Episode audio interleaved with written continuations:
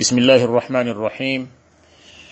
الحمد لله رب العالمين والصلاة والسلام على سيدنا محمد رسول الله وآله وصحبه ومن والاه. نشرع بإذن الله تبارك وتعالى وتوفيقه في قراءة ومذاكرة مناهج الكتاب مناهج الإتقان إلى تحقيق مقاصد الإحسان. تأليف الشيخ الشريف إبراهيم صالح الحسيني لطف الله به رئيس هيئة الإفتاء والمجلس الإسلامي.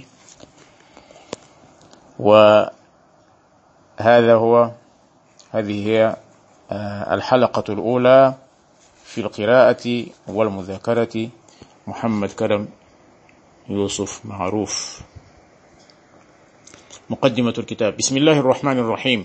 الحمد لله رب العالمين الملك الحق المبين والصلاة والسلام على سيدنا محمد الصادق الوعد الأمين سيد الأولين والآخرين وإمام الأنبياء والمرسلين خاتم رسلك وأنبيائك ومبلغ آياتك وأنبيائك. رحمتك المهداة إلى جميع العالمين. مظهر حمدك الشفيع للمذنبين الساجد بين يديك يوم الدين وعلى آله السادة المطهرين وأصحابه الأئمة المجاهدين الغر الميامين رضوان الله عليهم أجمعين ومن تبعهم بإحسان إلى يوم الدين. أما بعد فيقول أفقر العبيد إلى ربه المجيد إبراهيم صالح بن يونس بن محمد الأول بن إبراهيم بن محمد المكي الحسيني. كان الله معه بعونه ولطفه وتسديده وتوفيقه. آمين. إن التزكية من فرائض أعمال التربية الروحية والسلوك وقواعد تصحيح السير إلى ملك الملوك.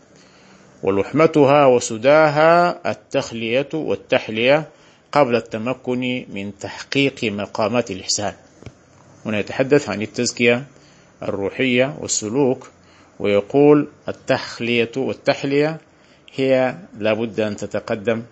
التخلية أولا من الرذائل والتحلية بعدها بالفضائل وتكون هذه العملية التخلية عملية التخلية والتحلية قبل التمكن من تحقيق مقامات الإحسان لأنه بالتخلية ثم بالتحلية يتدرج إلى التمكن من تحقيق مقامات الإحسان وتصحيح حقائق الإيمان ودقائق الإيقان قال ولما رأينا في هذا الزمان تخلي أحبابنا من أهل التزكية من الالتزام بأداب القوم في مجاهداتهم ومنازلاتهم وتوجهاتهم بحسب مقتضى التجلي الإلهي عليهم بأسمائه فكرت في وضع هذا الكتاب تبصرة للمبتدئ وتذكرة للمنتهي للعودة إلى صحيح طريق القوم في اتباع مناهج الإتقان في تصحيح مقامات الإحسان.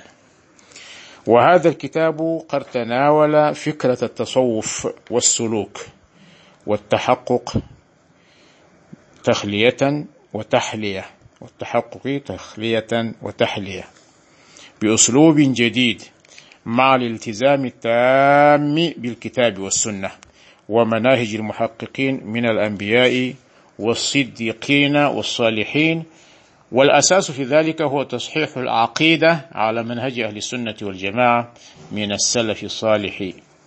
الشيخ هنا يعني كأنه وضع أساس التربية الروحية والسلوك وبالتزكية ثم بالتخلية والتحلية وكل ذلك عندما رأى يعني تقاعس أهل السلوك والتصوف الإسلامي الحقيقي هو يذكر بهذا الكتاب يكون تبصرة بالنسبة للمبتدئ وتذكرة للمنتهي اللي هو المتقدم في هذا الميدان. وكل ذلك يكون مؤسسا وملتزما بكتاب الله عز وجل وسنة نبيه صلى الله عليه وسلم ومناهج المحققين من أولياء والصديقين والصالحين. ويقول الأساس في ذلك كله هو تصحيح العقيدة أولا على منهج أهل السنة والجماعة من السلف.